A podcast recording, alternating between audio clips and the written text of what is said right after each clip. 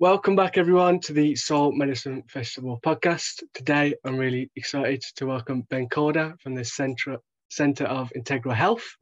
Uh, ben is a holistic practitioner offering a huge, huge range, almost mind boggling range of skills, including kinesiology, Qigong, and one to one mentoring. So, welcome, Ben, to the podcast. Hi.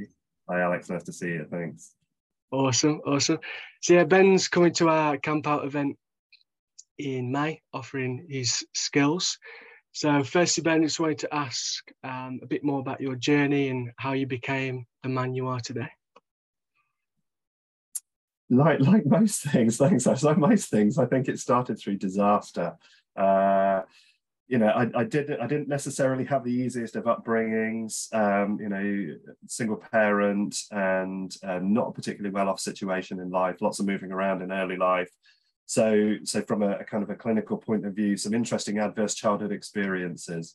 But when I was in my teens, I was lucky enough that uh, I, because of some of that early stuff, I always felt a bit of a disconnection from what I would class as normal life, muggle life. And um, I'd always kind of ha- had a bit of an interest in looking at the world slightly differently. And uh, when I was in my mid-teens, I was lucky enough that my my mum had a connection that lived close to us in Cornwall, where we were living at the time, and uh, she used to do psychic development. And my mum said, "Do you want to come along?"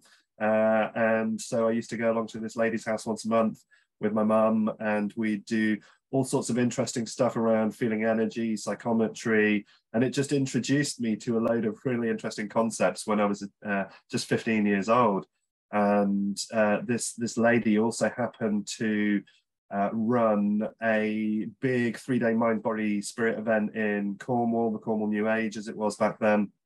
So this is in the early 90s, and uh, Mum and I used to go and help to set the event up. And uh, while the event was running, we'd be there, you know, gophering and helping out but they had uh, like four event talk areas, you know, very similar to, to Soul Medicine, Medicine Fest. This theme has carried on now for over 30 years. It's beautiful. Uh, that when, when we were collecting tickets on the events, because there was a lot of meditations and, and other quite deep work going on at times, uh, when the, the talk started, we had to effectively police the door so that people couldn't just walk in late. And you always had the choice of standing outside the door or sitting inside. And I just loved sitting inside these talks and listening to all of these teachers uh, and, and some very important characters to me who, who I still uh, consider as teachers and mentors. I was introduced to at early ages. Um, and so I, I had uh, about nine years that I used to go to this uh, festival and, and do stuff. Um, but in the process of that, went away to university, trained as a, a teacher, got to the end of a four-year honours degree and went, "There's no way I'm doing that. That's, that's the worst idea possible." Um, you know, it, although you know back in the, the 90s it wasn't so acknowledged as it is now but uh, i would be classed as neurodiverse uh, at that point because dys- dyslexia dyspraxia dysgraphia the worst job in the world for me was to be a primary school teacher mm. uh, you know I, I, was sitting on the wrong side of the table i think in that one so I went off uh, and became an outdoor activity instructor. I used to teach climbing, high ropes, and during that, I got introduced to NLP uh, and was really fortunate at the time that the youth group that uh, I was doing some volunteering with, their owner uh, convinced Dorchester County Council to pay for 20 of us to do nine uh, modu- nine weekends residential to do an NLP practitioners. Uh, amazing with uh, a guy called Reg Connolly from Pegasus Empowerment. You know, really, really early days NLP stuff in the UK, and it was incredible. And they used to use that with the high ropes to talk people to climb up things and jump off things and do things they never thought they were going to do. Uh, and I and I've I've always loved that that energy of supporting people to get past a point of resistance or stuckness and and move into something that feels better. Um, you know, I'd already started doing Qigong practice when I was a teenager uh, and various bits of martial arts and Tai Chi. Uh, and, you know, while I was down in uh, doing the outdoor activity instructing, I went back to the, the Cornwall New Age and uh, heard Sue Lilly give an incredible talk. Uh, which is again the inspiration for what I'm going to be talking about. Soul Medicine, Medicine Fest is the hacking your body's computer.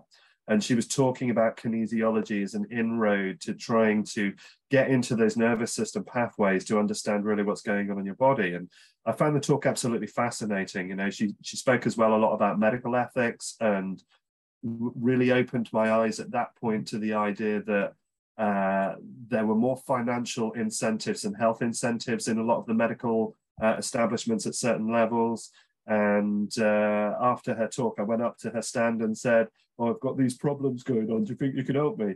Uh, and she said, Sit down and let's find out. And, and that was in 1999. That was my, my first introduction to kinesiology. And, and then I found a kinesiologist in Shropshire where I was living. I was in Shrewsbury at the time and did work with her for about six months had amazing changes in my life that definitely couldn't be put down to anything else other than the process that we were going through.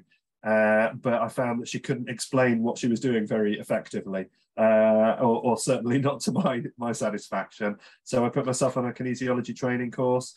Didn't really enjoy the work I was doing at the time, and it looked like it could be a better option. And when I got to that first uh, four-day health kinesiology training, I just it just really made sense to me. It flowed for me, and I found the process very logical for my type of brain.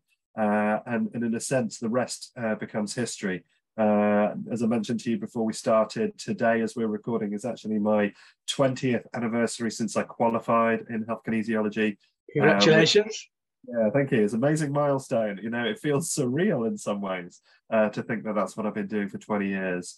But throughout those years, as a requirement, A, of my own interest and development, uh, I've gone on and done study in uh, uh, aromatic oils, uh, vibrational essences, homeopathics, sound work, color work, qualified Bowen practitioner, uh, McLoughlin scar tissue release, uh, integral health on, on large levels, so integral transpersonal psychology, and all sorts of aspects of the integral health model and uh, become qualified in the qigong systems that I practice as well. Uh, after you know, I've been blessed with just having so many beautiful teachers and contributors into my life that uh, I've learned an incredible amount of stuff, and uh, and and for me, that's the joy. I get to learn cool stuff about life, the body, energy, psychology, relationships, the environment, and then I get to share it with people, and, and that's that's my career, and uh, it, it's so uplifting. You know, I never feel uh, there's never a Monday morning feeling for me. There's never a oh god. There's never a post-holiday blues feeling for me. It's kind of like if I get to go away and travel and see different places and, and, stuff that's amazing. But then coming back to work it's kind of like that curiosity i don't know quite what we're going to do today or how we're going to do it. How are you? Where are we?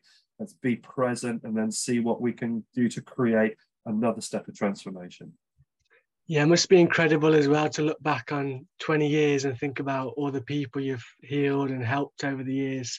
Must be um, very heartwarming. And yeah, it's funny you just mentioned the word uplift, uplifting as well, because our, our motto for the festival is inspire, empower, uplift. And I feel like you've kind of lived that lifestyle that your whole life. Mm.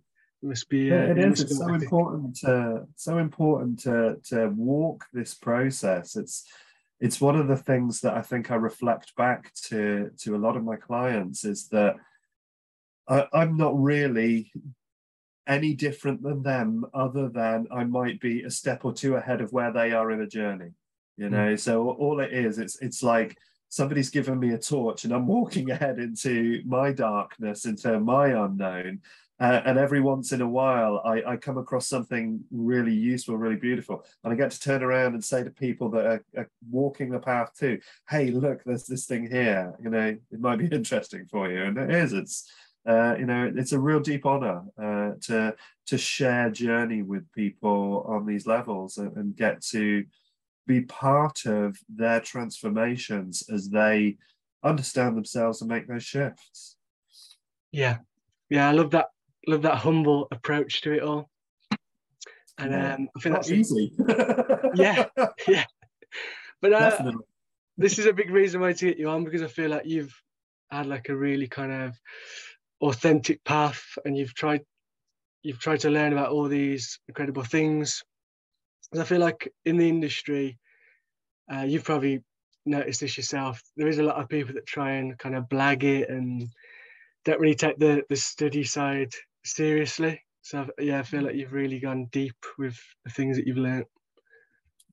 I think as well a lot a lot of a lot of it is down to the how fortunate you are with the types of teachers you encounter. Uh, and you know, a good teacher is not only giving you knowledge, but is helping you to develop wisdom. So there is absolutely, you know, uh, when, when you said, sounds like you've had a really authentic part, my, my head went, yeah, I've made a lot of mistakes uh, and I've got lots of stuff wrong. And uh, I've definitely upset a few people and there's been tears you know so if, if that's if that's authentic then yeah definitely we've done that. But you know those those lessons those teachings have definitely given me opportunity to reflect on who i am and where i am in a way that sometimes uh, you know like maybe a more conventional um, uh, academic path might not have done so. So there's a lot more experiential learning a lot more embodiment involved in in how i've come through the last 20 years uh, and some of it's definitely been really rough and really hard. Uh, and there's definitely been moments where I've just wanted to give up. Um, and and I'm glad that I've learned that it, you know when you get to those points, you don't have to quit. You can just take a rest, and that you can just pause, let the dust settle for a minute, recenter, mm. gather yourself, and then you know marshal your resources and step forward. Because that road of awakening and that road of waking up and growing up it's it's never ending. And that's probably one of the biggest lessons of 20 years is if you think you're there you've only you know it's just like the false hills when you're going up mountains. Yeah. you think you're getting to the top of it but mm, you know there, there's another one to go. And as far as i can see they just keep on coming. So settle in for the ride you know tortoise yeah. mode just keep going that's what I love about the the spiritual path or the personal development path, whatever you want to call it, because you know it, it, can take you to your deathbed. You can always grow, you can always learn. There's always new wisdom to take on, um, and I think it keeps the kind of um, thirst for life. I don't think that's the right word, but you, you know what I mean. Keeps life yeah. exciting and evolving. Yeah, well, I mean, I, I, I think one of the things that's inspired me in that as well is that my my Zen teacher Genpo Roshi, he 45 years after he's had his first satori, his first awakening experience, he's still waking up, and he says, you know, something just clicked for me the other week that mm. you know has been stuck for for years, and and then and it transformed you know so so there's that inspiration again as much as i kind of made the reference to kind of shining the light back to show the things that that i've seen others are ahead of me and they're shining lights in my path as well and helping me to to choose the steps that i'm taking as i go along. And i find that uh, again really grateful for those amazing pioneers that are moving in different directions. And again i love how it feeds you know i'm being fed and i'm feeding and those people will feed and we'll just keep on taking those learnings those growings and, and passing them on and on and on as much as we're able to. Yeah it's it. I can't remember who said it but there's a quote about everything being your teacher. Like not even just people just everything in life. Is your is your guru sorry not even your teacher your guru. Um, yeah. i love that kind of approach to life but yeah, I wanted to talk about uh, kinesiology because you're doing a talk on that at the at the festival. Um, could you just give us like a, a, brief sort of introduction for people like me who don't know a fat lot about kinesiology? well, you might not know a lot about kinesiology, but everybody experiences the quality that we're using in kinesiology. And at a basic level, a kinesiologist is using manual muscle testing. So this is where we're putting a limb in a fixed position and applying pressure that's in opposition to the normal movement of a muscle. So for example, if a muscle is raising a limb, then a kinesiologist will try and lower the limb. And in a normal function, what should happen is that muscle will activate and it will just stabilize at the place where it's tested. If the muscle inhibits, if there's any kind of stress within the pathways that are connecting through that muscle, then the muscle will move. So we, we have a very simple binary technique on, off, yes, no, good, bad, thanks, no, thanks. I'm okay with that, I'm not okay with that. And it's something that we've done through our whole lives, but we don't realize. And, and a very simple demonstration of that is whenever you get a piece of bad news, uh, your system changes. You get good news, you see someone you don't like, see someone you do like, you go somewhere you don't like, oh, I don't want to go there. Go somewhere you do like. So your body, your nervous system is offering you this barometer of okay, not okay all the time but we're not tuned to look at it. So we don't feel that collapse in the system. And we also don't necessarily notice what invigorates it.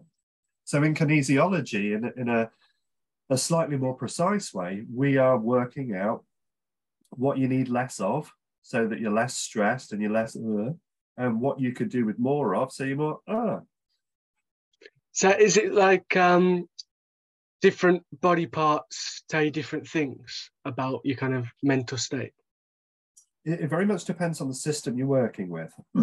so there in the UK, there's at least 20 schools of kinesiology that all use manual muscle testing as their um, interface, if you like. But how they apply that varies depending on the school. so, um, and I've trained now in several systems. Um, this is my first conversation in the morning room. I've trained in several systems, and uh, I, I, can vary between those systems depending on the types of information I'm trying to elicit from the body. So you can do it at uh, very physical levels, allergens, toxins, nutrients, physical function. and you can also do it emotional levels, subtle energy levels, you can basically work into any any dimension, any direction that you have direct and clear uh, understanding of. And uh, you know, personally, I feel that uh, to do good kinesiology, you need to have experience of the thing you're trying to test for. Uh, and an easy example of that was if you and I have never been to Fiji, we have a concept of Fiji. You know, and in my mind, it's coral, sand, you know, coral seas, white beaches, palm trees, but without going there, I don't know if that's what Fiji's actually like. so my ability to test about Fiji is limited to an idea. So if we have direct experience of a thing, and that's partly why I tried to do the breadth of training that I have, so that I have clear and direct experience for as much as possible. So, then, then we can ask about that. So have you been able to take uh, different bits from different forms of teaching? Because uh, last year, I did a new meditation teacher training course because my original mm-hmm. training was in the more kind of Hindu background and then more New Age stuff, what um, Osho brought in. And then yep. last year, I did Japanese Zen, and I found that you can take things from from both. Uh, rather than saying this is the path and that's not the path, it's like you can actually take things from both. Sure. Yeah, yeah. No, absolutely. And, and I and I think that's an important thing in our in our current environment as well, in our current level of development as we are in the Western world. There's all these different approaches. We we don't need to necessarily feel limited. It's not to say that a scattergun approach is necessarily a good way either. So, you know, there has to be the discernment about, well, why am I using this approach? What is it that I'm, I'm trying to get to?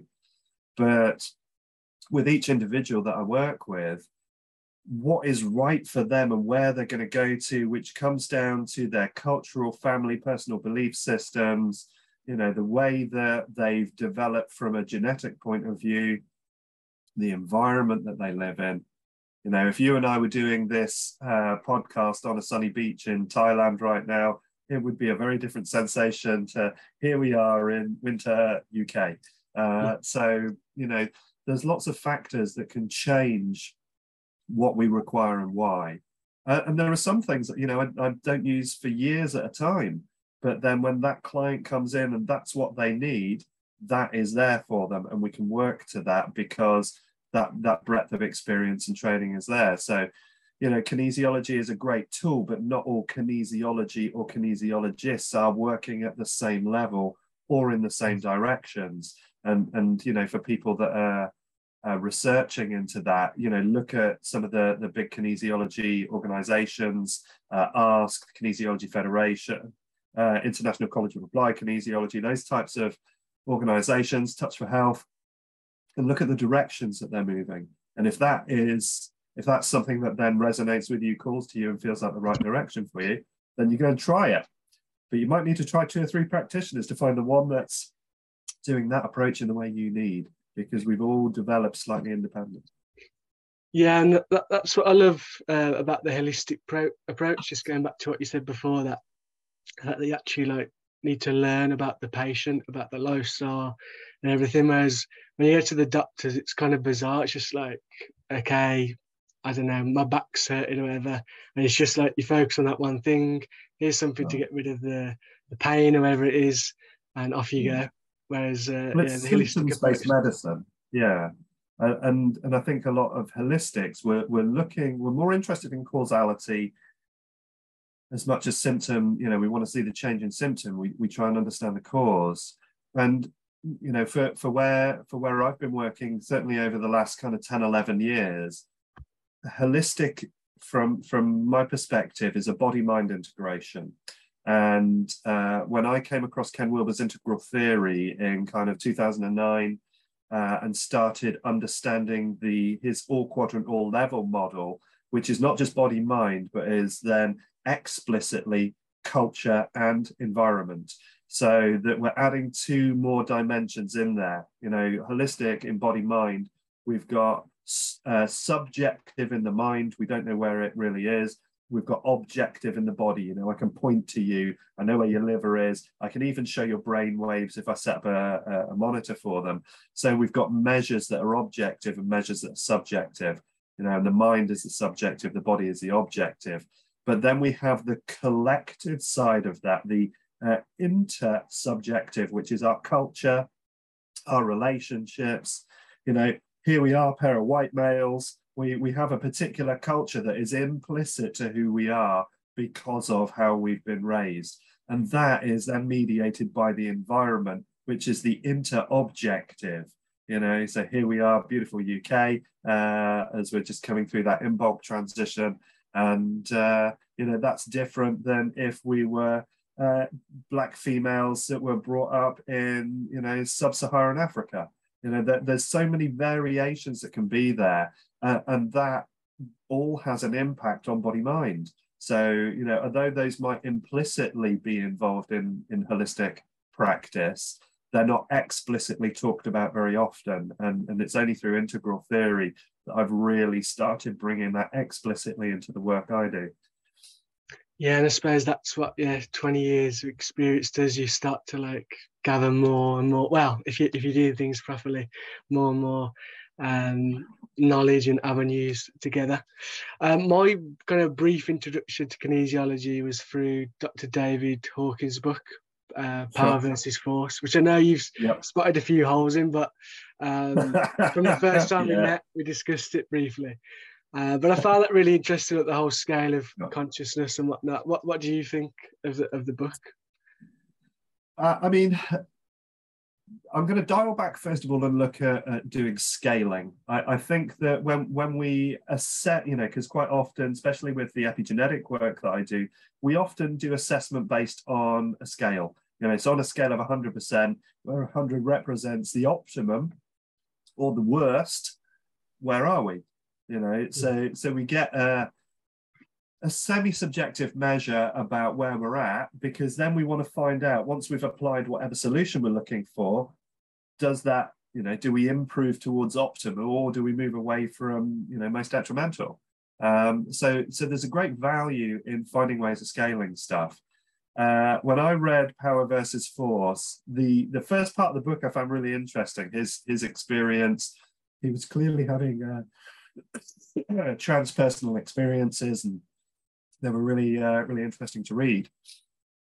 But then when we got into his measure, uh, I I just didn't find it okay. Um, I found it a way too biased. Um, and if you're listening to, to, to this at any point, uh, you know, Hawkins, please do feel free. I'd love to debate you on it. Um, you know, maybe we can set that up. Uh, to, to suggest that things like anger and fear were below a level of truth.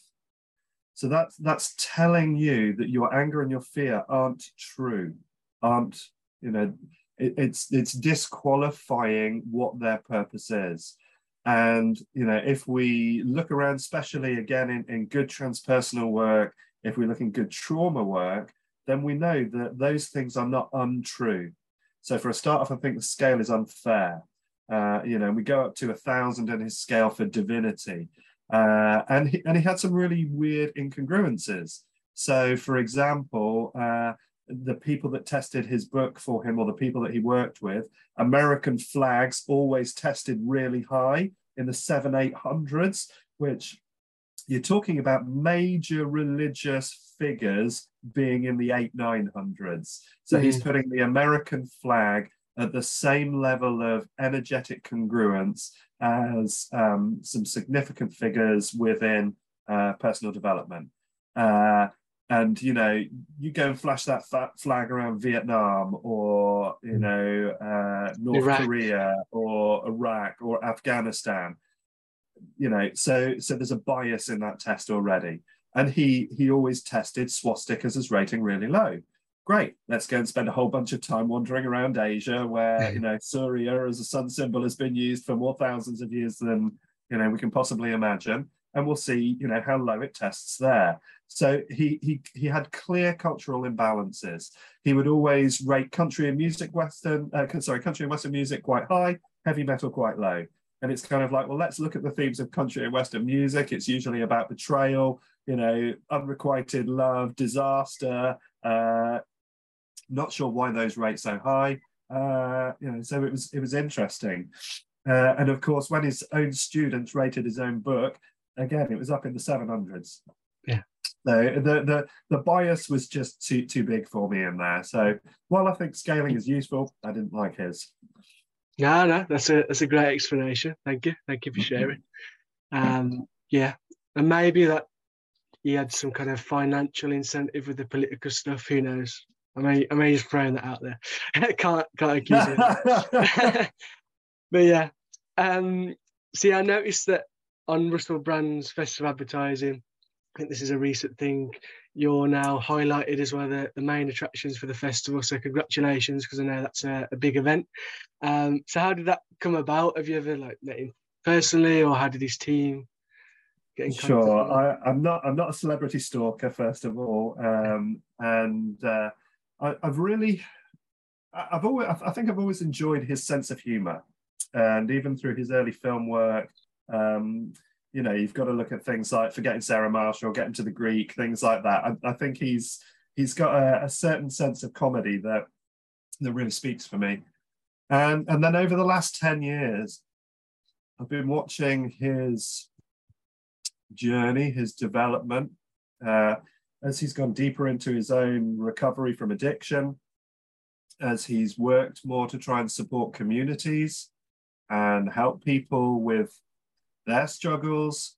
Uh, you know, and, and, I've been and seen his live shows on a number of occasions. And I went to see him last year in Birmingham. I don't know if you yeah, were there. Sure. Uh, and uh, and he started doing the meditations. You know, so th- this was the beautiful thing in, in the last tour is that the for anybody that didn't get to see it, at the end of the the actual show, he would say, right, anybody that wants to leave, you can leave. I'm just going to take a 20 minute break or so and come back and do a meditation Q&A for anyone that wants to hang around. So it ended up generally in the two times I went and saw that show, being only about a third of the audience left, and we'd all go right down to the front. And it was just really nice. Excuse me. His energy was really nice. And uh, we got to, to do this meditation. And uh, the second time I went and saw the show, it's because I'd won tickets for the final show of the uh, the, the series of the, the tour. And, uh, and so I'd been in con- contact with some of his marketing team. And I hadn't been able to go to uh, Community 2022, but I'd seen it, looked like an amazing event. And so when I was speaking to the marketing team, I just got cheeky and said, Look, I do this stuff and I love what Russell's doing and I would love to be involved in, in 2023. And I was lucky enough that I got passed to uh, the right person, had a meeting, and uh, they were keen to, to get me on board with what was going on. Uh, and I, I, knew this back a while ago, but I haven't been allowed to say anything until last week, until it was all officially announced. So, uh, so yeah, so I'm really looking forward. I mean, such an amazing lineup of people. So really uh, a peak moment for me to see myself on the bill with all of those fabulous names, and, and I'm really looking forward to being there. And I'll be sharing some of the Bowen technique as well, which is the soft tissue work that I really enjoy doing, uh, and qigong teaching. Yeah, nice one. No, congratulations. Like you say, some big names. I think uh, it's Wim Hof, obviously Russell himself. Um, I saw they've got Nick Mulvey singing, who I tried to get to my event, but uh, failed this time. but yeah, but our event we've got we've got Ben obviously ourselves, and we've got Radhika Das, who's at Russell Brand's as well. So we're excited for that. He's doing there the curtain. Yeah, yeah, no, it, it really is a, a good lineup of people, and uh, you know, for me, it, it is always uh, humbling to to be on a lineup like that. You know, because you're you're aware of the fact that you're you're getting to add into that collective energy as well, and and this is one of the things that's you know beautiful about Soul Medicine Fest, about community, about any of these uh, great holistic events, is that we're creating these fields there as well. So we're creating this energetic magnetism for people to connect into that in its best sense is all there to really support us, really help us to grow, really help us develop, but also to realize that we're not alone on these journeys. You know, and that, that's that's that kind of real energy about, you know, I know what with what you're doing, with what Russell's doing, is that there's that sense of look, we can come together in these places and we can share these experiences and you know you might not be okay i might not be okay but that's okay we can mm. we can find our way forward bit by bit sharing knowledge and space and food and music and experiences and you know i've been working festivals for over 10 years. Uh, you know most years i'm at the eden festival up in dumfries gen qigong and, and bowen work and it's just beautiful. You go back year after year and people come back and see you and connect with you. And you know, again, I, I, really enjoy those. I really enjoy people coming back and saying, hey, you know, that thing we did last year, it really helped me with this. Or from there, I went on and did this, or changed that, or did this. And, you know, uh, and you, you hear these stories of growth with people over the time. And they're the things that just, you know, kind of, you realize that whatever the difficulty of the day is, it's just fabulous to be part of those journeys with people. Yeah, I'm really looking forward to that in like a few years' time. I've already had little bits. Like someone came up to me recently and said they did the first ever sound bath at one of my events last year. Obviously, last oh, year was our, our first year, uh, and now they, they go to one like every couple of weeks, and they've found it's been really beneficial to their stress levels or whatever. So, yeah, little things like that, very uh, heartwarming and motivating, isn't it? Yeah, totally. yeah. So yeah, um, another thing I want to talk about on your website, it mentions the extensive travel you've done, including India and the Himalayas, which are two of my favourite spots that I've been to, probably the two favourite spots. Um, what do you feel you've gained most from travel? Realizing that it's easy to think the world is only what you see around you but when you start walking, actually you realize it's so much more. And I think until you've actually had an opportunity to travel, again, our perspectives are limited. So we, we can only reflect on those cultures and those environments that we've been involved in.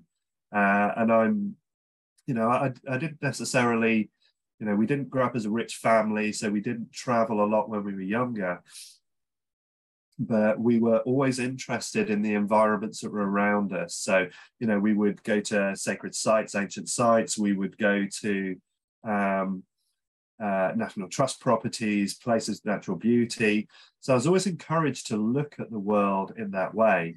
Um, and then when I was in university, I, I did a, a, classic thing at university, and, and my one of my student loans uh, paid for me to go and spend five weeks in Canada. Uh, didn't use it for any uh, of my actual education, but it was part of my education. I went to spend five weeks out in Canada. And and that really just started that flavor for me of you know and I, would always really enjoyed uh, hiking and climbing and being out in a lot of the beautiful natural places we have here in the UK uh, and I you know I've literally tried as many of them as I can get my hands on from the far north reaches of Scotland to Cornwall to Wales to you know, the Peak and uh, the lakes, all sorts of places.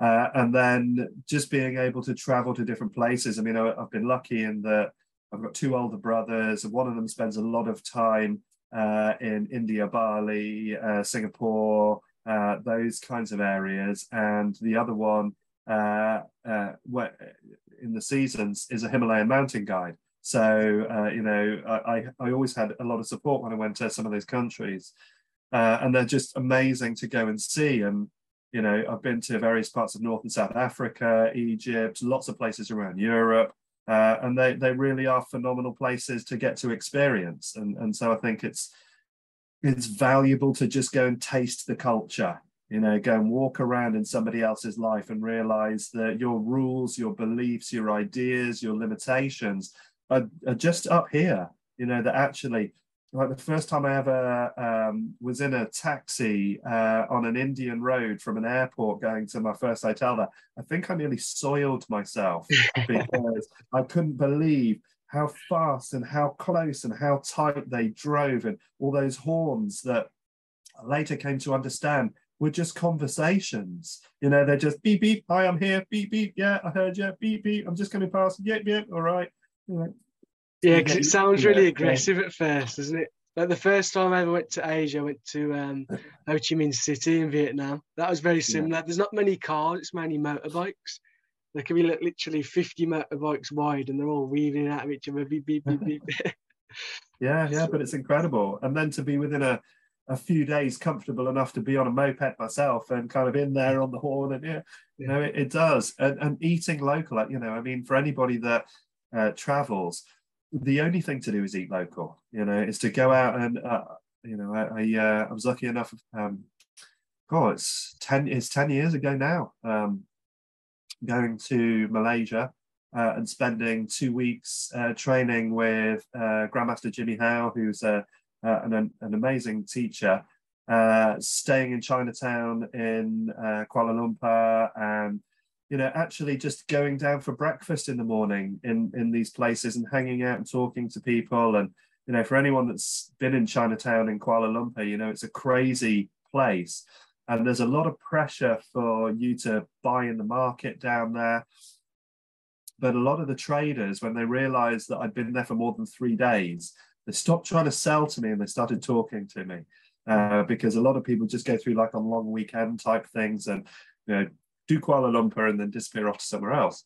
Um, and you know, I went to traditional Chinese doctor there and would go and just sit in this place where they hardly spoke any English and you know all this traditional herbalism and just got to see the world in different ways and and I you know I really those experiences just enrich your perspectives and and remind you that some of the stuff that you think isn't okay is really not that bad. Um, you know, the recent trip I had to to Egypt realized actually the, the poverty in Cairo was it was excessive. It was harsh, uh, and you know, realizing that money isn't going where it should do, and, and just how fortunate a position that I'm in. It, it really does kind of remind you that a lot of the stuff that you're sweating ain't really all that bad. And you know, I know there's a lot of people in the UK that are, are really struggling at the moment as well.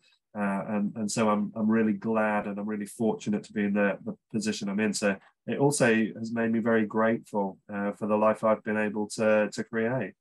Yeah, that was actually the next question I was gonna gonna ask because I had a few experiences with like extreme poverty, um, and I was literally like em- embarrassed at the whole bubble that I was in. Um, yeah. It really humbled me. Like I was in Cambodia in a tuk tuk, and we got to some traffic lights. I didn't travel, um, take any cash around with me, hardly, just enough for the day. Um, and this little boy was uh, begging. He was about five years old. Came up, I was like, look, I haven't got any money. I had a little bit of food left over in my thing.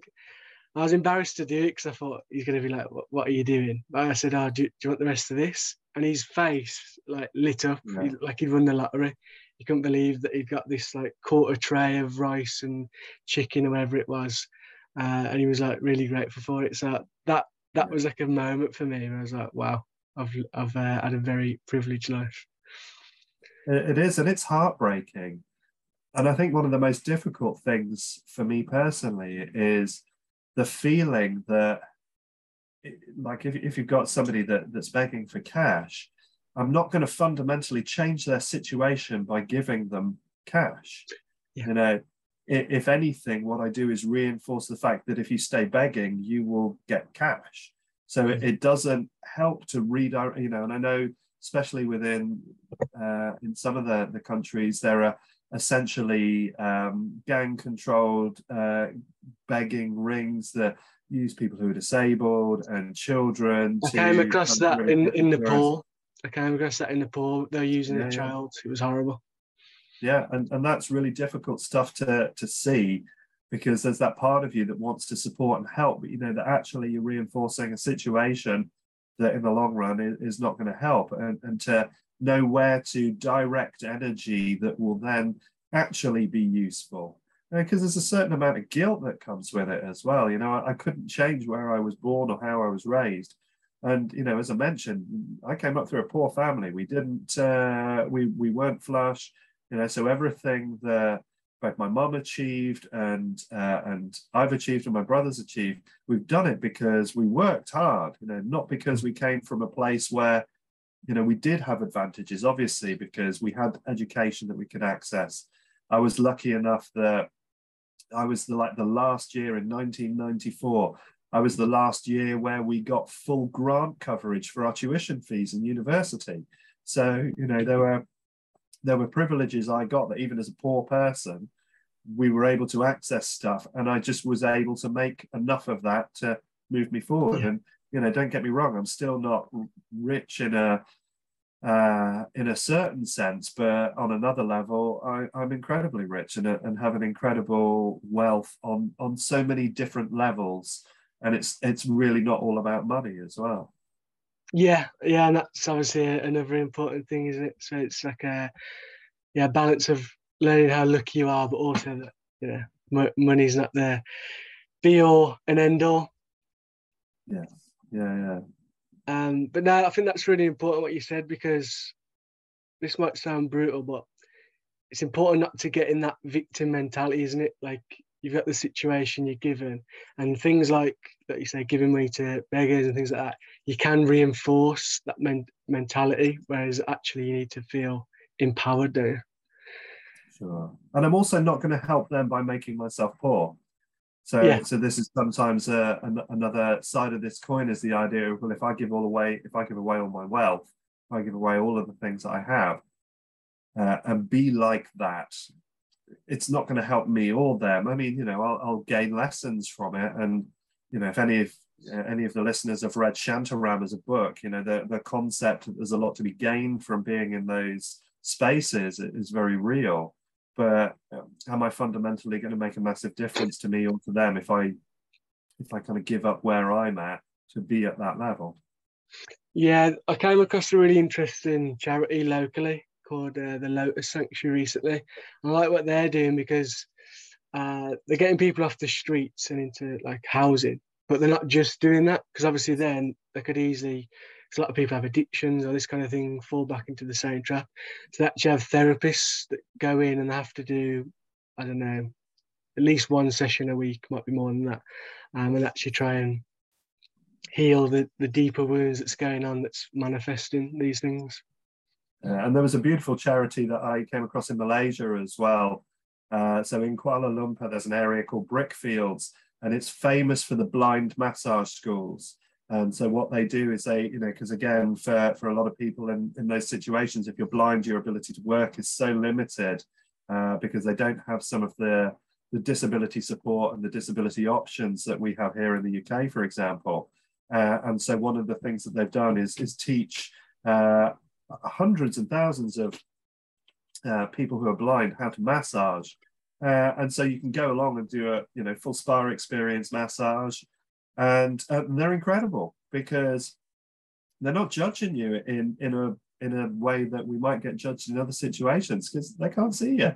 You know, so they're they're finding their way around those parts of your body through a highly developed sense of touch and you know really incredible. It's something i highly recommend for anybody that's in kuala lumpur.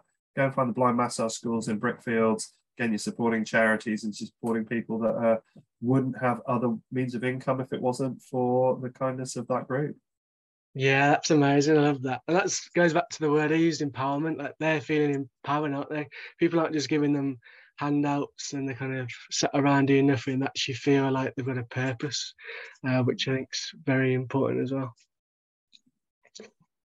So yeah, um, next thing I want to talk about because I've seen you very kind of vocal about some of the um, authoritarianism, if you like, that's been going on in the last few years and a lot of corruption. Something I've been very passionate about as well. Um, I do talk about it a lot more on, a, on, another platform I've got, but I don't really talk about it on here. But yeah, it's something I think is really important. So I just wanted to, yeah, discuss it with you and see what your kind of views are and what's kind of going on in the world. I mean, not not that that's a big question. Um, yeah. I, I think when, when you consider the essentially the field that we're in here, which is one of health uh, and one of personal integrity, personal development, uh, empowerment, of growth. I, I don't look at a lot of the main political processes and think that those qualities are being supported there. We, we can very easily, you know, I mean, uh, without shadow of a doubt, I'm busier uh, client wise with what I would see as the more physical issues uh, in my work. Um, you know, so allergies, digestive problems, hormonal problems, energy stuff, pain, mobility issues, um, you know, mental health stuff. Busier than I have ever been in 20 years, you know, and I've got uh, a bigger waiting list than I, I could have ever imagined that I would be having in work. And I know that a, big part of that is because of the systematic defunding of the NHS over the last decade by the Conservative government in the UK. And you can see similar issues. You know, the USA spend more per head on uh, health, uh, you know, illness the, than any other developed nation in the world, and yet they've got one of the sickest populations in the world. Um, uh, our financially dominated systems are not working. And and it's at the absolute detriment of of the people. And we've only got to look at the people who are in power uh, and look at their investments look at their voting records you know because everybody can talk a good shag. The the rhetoric is is politics speak but actually the actions of it uh, I mean, you know, how many people know that uh, Rishi Sunak had massive shares in uh, one of the founding companies of Moderna? Um, you know, so was there a political bias when you're supporting uh, mRNA, mRNA vaccines to be the only course of treatment for COVID over the last few years? Um, you know, there, there's a lot of stuff that we can see as pathological and we know it. And this is one of the reasons why I think we are, you know, there's so much ill health and dis-ease because to, to be healthy in a maladjusted society is not a good sign.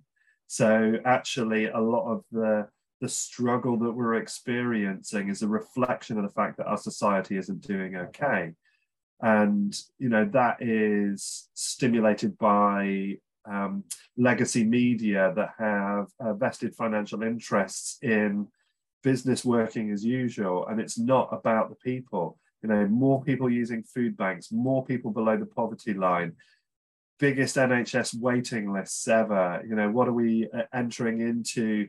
Uh, the lowest standard of living uh, in 70 years uh, in the UK. And because of how, especially online media, is so controlled by the big tech companies, people are being silent, shadow banned, compartmentalize. They don't necessarily realize how many people are stressed and affected. And, and I think one of the biggest things to say is you are not alone out there. You know, we are struggling, but we are not individual. And, you know, find a local stand in the park group, together declaration, good law project. You know, there are so many organizations just in the UK alone that are saying to people, come together. You know, we know that things are painful. We know that things are difficult, and we are going to continue pressuring to get them right. While we've got unelected people like Rishi who haven't got a clue what it's like to, to live in a life like this. Tax avoidance and not actually contributing into the country, but just making sure that those VIP lanes for yourself and your friends and your family are raking in billions of taxpayers' money that are making our cost of living and our standard of living worse and harder when they don't need to be. You know, energy caps, when energy companies are showing record profits, those public utilities should not be allowed to be for profit. You know, they should, you know, public transport, all of this kind of stuff, those infrastructures, we need to be healthy, to be well, to connect, to feel safe so that we can actually be creative in the world. Uh, you know, we need to be able to do those things, but that doesn't seem that that is the agenda of a certain group of people at a certain level in our society who essentially treat us with contempt and disdain. Uh, and I, for one, would like to see that change. It's part of why I support Russell's work because although he doesn't know what the answer is, he knows it isn't this, and he knows that we need to come together and do something different about it. So, in a nutshell, there you go.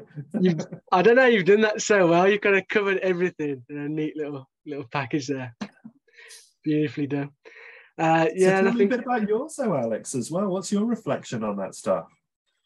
Mine was very similar, yeah. So um, one thing that was eye-opening to me was finding out that 70% of mainstream media is funded by big pharma, including the big tech companies and whatnot. I don't know how true, how accurate that 70% is, um, but it's quite obvious when you see that they, they never get questioned despite the um, lack of effectiveness of a lot of the products, yeah. despite a lot of like like you mentioned the backhanders going on and politicians owning shares. Loads of this stuff just hasn't been called out in the mainstream or or the history because like Pfizer I think had the biggest lawsuit against them in history. It was like one of the biggest criminal fines for fraud and deception. Yeah, two billion was it? Two point three billion. Yeah, yeah, yeah, um, yeah. So yeah, it's uh, I think that's a massive thing is is the media, isn't it? That's obviously what's um, controlling, not controlling, but yeah, controlling people's minds in a way. And that's what I love about things like meditation. I think why in our circles a lot of people can kind of see through it is because when you actually sit and you're at peace and you reflect on things, you can feel it in your body, your inner voice that this isn't right. Yeah, yeah. Well, really it's interesting that uh, in in communism in the fifties in China, a lot of the Taoist masters and teachers were all killed because they, they were espousing uh, a position where you're the center of your own universe. You have sovereignty. And, you know, that isn't going to work in a communist uh, situation. So you have to get rid of those. You know, and, and the whole media situation is one side of it. But when you look at the fact that World Health Organization, CDC, Federal Drug Administration and our own UK MHRA, the, uh, the Medicines uh, Healthcare Regulatory Authority, are all 75 to 85% funded by the industries they're regulating. So the MHRA has just come out recently that said they're going to be less of a watchdog on pharmacy and more of an enabler to help get those products to market faster. So who's regulating and watching? You know, when the Pfizer papers came out last year, and we saw how much uh, of the raw data had been so cherry picked over their vaccines. And uh, essentially, it was a wasted product. And then by November, you've got the EU COVID committee having Pfizer executives admitting that there was no evidence of um, prevention of transmission. And the, they were asking then for the resignation of the head of the EU and a refund from Pfizer for the fact that they basically got sold a product that did virtually nothing. Um, you know, and that was through the EU Parliament, and of course, it never made it onto mainstream UK news because it wasn't a, a, a supported agenda. And we know now as well that the big tech, big media companies were all asked from a political point of view to uh, hide and uh, essentially block and ban anybody that had a dissenting narrative to the one that was trying to be sold. And, and that is, you know, that's a totalitarian way of being. We're in a technocracy. Uh, it's, it's just not right. Yeah, 100%. And I think a big concern for me as well is this globalism that you're talking about, World Health Organization, this one voice on health. Um, the World Economic Forum, they're all meeting up uh, at Davos a few weeks ago. These big um, sort of political groups that are all each other's pockets.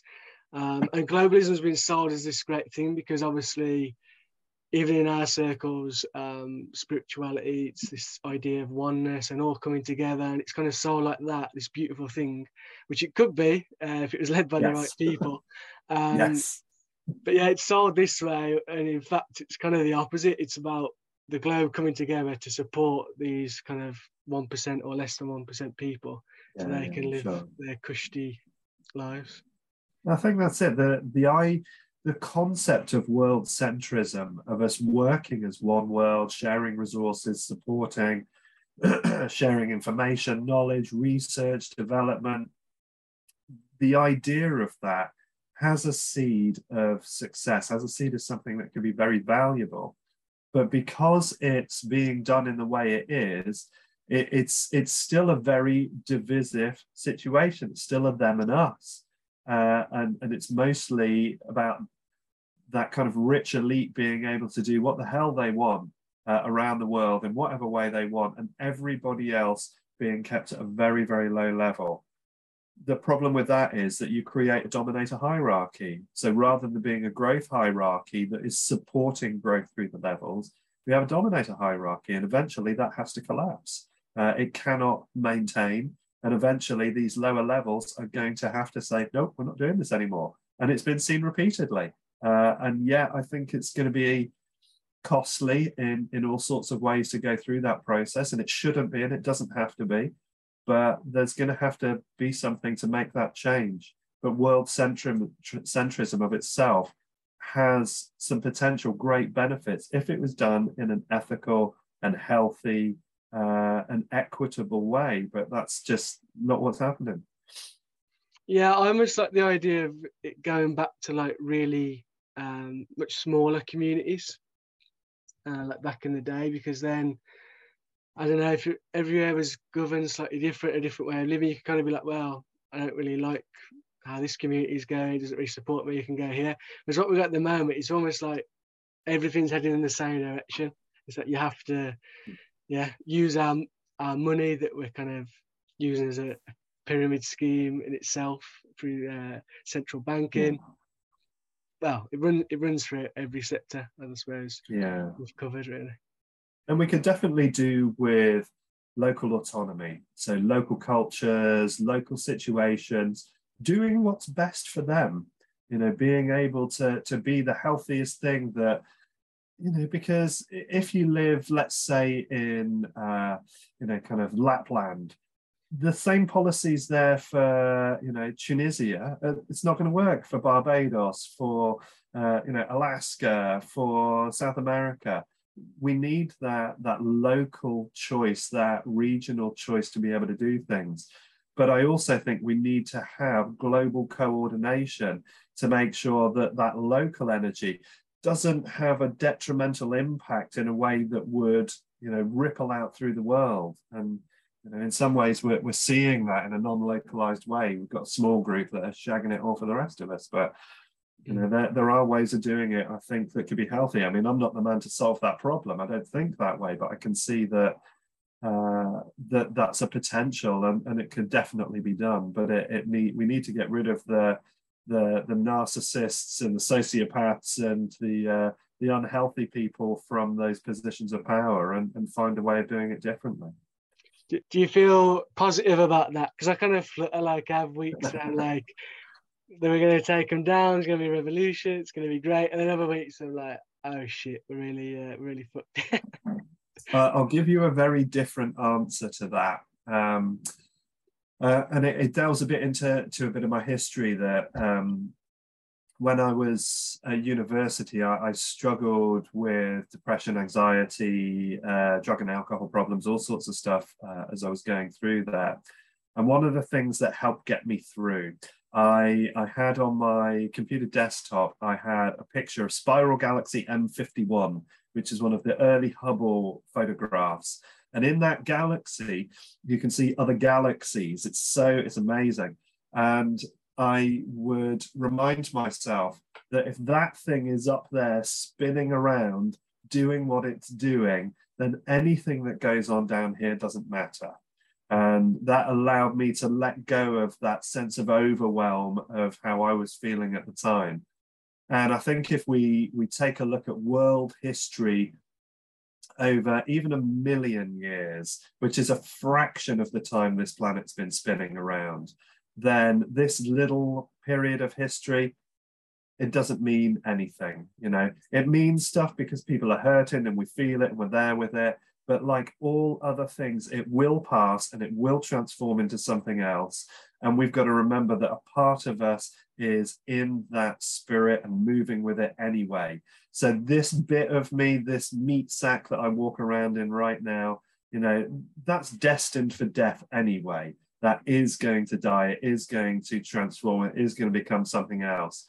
So, if I get too fixated into the small picture, into that pain, then I miss the opportunity for the grandness and the grandeur and the beauty of the universe that is around me all the time.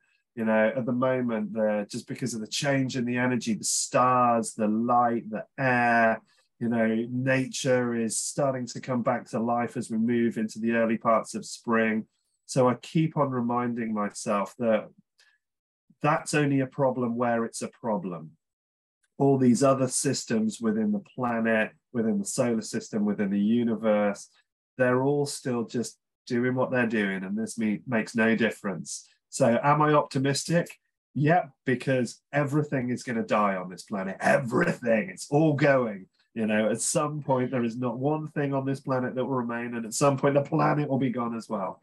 So, am I optimistic? Definitely, because it's not going to last forever you know so so again it's it's kind of like what could, what can we do? Find the good stuff find the healthy stuff you know find the things that enable it to be win-win between you and whoever you're interacting with so that if you're gaining they're gaining and make the most of the life you have. Love your family love your friends play music and you know do the things that make life rich while you have the opportunity to do so uh, and don't step on other people to do it you know? So you've got personal responsibility. That's where my optimism is is in the choices that people can make. And and i love the people that are making those choices you know the contributions that you're bringing with the festivals that we're doing around us to just add some health into life while we have the opportunity. And if we all get smothered and crashed out in the wave that comes through later on at least we, you know, went out dancing. Yeah, love that, love that. And for me personally, like um, the whole spiritual view on things is what's got me through and helped me massively because I think if I didn't have that perspective, it would be easy to get bogged down in it all. Like we are talking about earlier, um, when you hit rock bottom, that's what started things for you. Same for me and a lot of other people.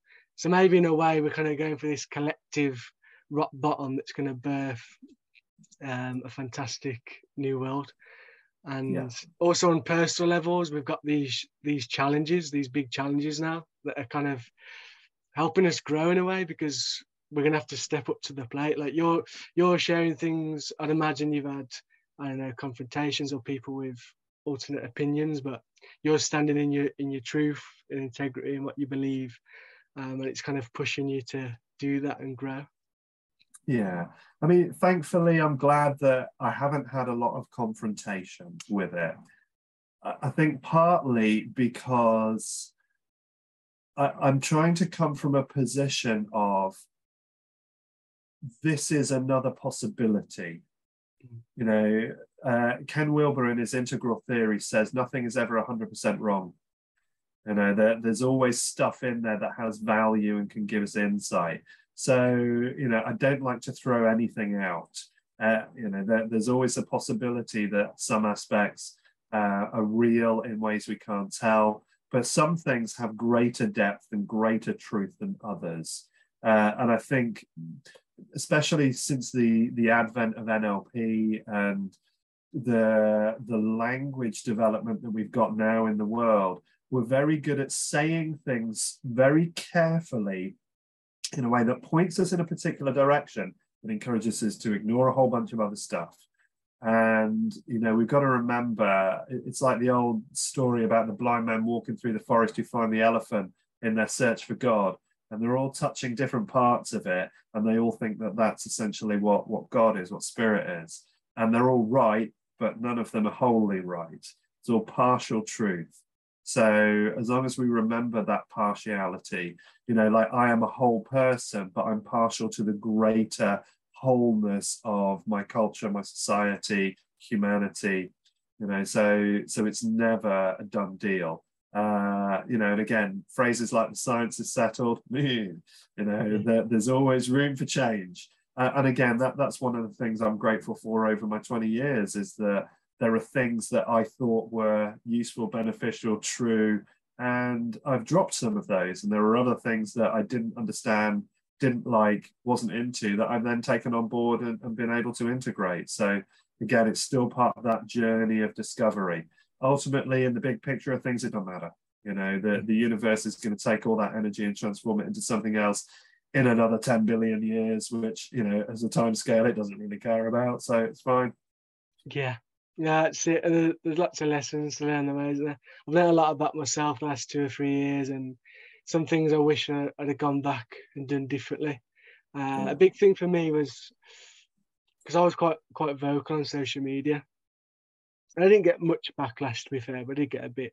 But I wish I had talked more about uh, unity because I feel like one thing we all had in common is we're all we're all concerned. Like whether you thought that the virus was going to kill us all, or whether you thought um, Bill Gates and the rest of them are out to make us all poor and give us poison, whatever it is. Really, you know, we're both in fear. We're both um, wanting the best for humanity. So I just, yeah, I feel that could have been a nice avenue to go down. But that's okay because we, we to even get to a point where we have that realization now is great because then you always have the opportunity to just start doing that now. You know, and again, Soul Medicine Fest is perfect for that. It's about bringing people together, people that want to connect. And if people don't want to do that, that's okay. And I think that's one of the biggest lessons as well. Uh, and, and Ken Wilber used to speak to this on levels of development. You know, when he was looking at uh, using things like spiral dynamics and levels of cultural development, that people are where they are and that as an individual, I have no right to require anybody else to be anywhere else other than where they are. And you know, if I think that they're at level four and they should be at level five, well, if I'm at level six, then why aren't I at level seven? You know, there, there's always another level of development, another perspective that we could go to, but people are where they are. And we have to respect that up to a point. Um, you know, as long as they're not deliberately causing harm to us or the people around us. Um, you know, we have to respect people are where we are, and we can't expect them to change just because we think that they would be better off if they did. And that is also unity. It's the allowance. You know, there, there's no good having inclusion policies that don't actually include you. You know, you can be included, but only if you do this or don't do that. Well, that's not an inclusion policy. You know, that's just another set of totalitarian rules dressed up as inclusion. So, you know, unity is a thing, well, you know, you be how you want, mate. Just don't hurt me or anybody else, and I'll be how I want, and I'll do my best not to hurt you or anybody else. We'll see how we go. Yeah, no, definitely agree agree with that. Um, so yeah, we, have done just over an hour. It's gone quick. Um, so yeah, just to finish off, after this question, I'll um, ask about all your services and where people can go. Yeah, just to finish, I wanted to ask if there's one piece of wisdom you could offer from all your years. Big question. Um, and you've offered us a lot of wisdom already. Uh, what would it be? What would your one piece of wisdom? It would be to, and, and this comes from from my shadow work, and it's to recognize that that which you think the environment is doing to you is only that which you are doing to yourself. So become aware of where you're responsible for how you are responding to the world around you and center yourself, ground yourself, and do the best that you can be to be in your center so that you come from a point of center as much as possible. The world isn't doing it to you. It may be a stimulus, but you do it to yourself. So the more you can recognize that, the easier it is to navigate through this difficult world. And there are always spaces. So whenever you think that there's a brick wall, you can't move forward, you're just not looking for the space. There's always a way to navigate around. I love that. So yeah, taking personal responsibility, personal empowerment. Yeah, it's kind of like the world is always going to offer challenges, isn't it? So the main thing to focus on is yourself and how you can respond to them. So I think that's a yeah. yeah. powerful final message. Thank you.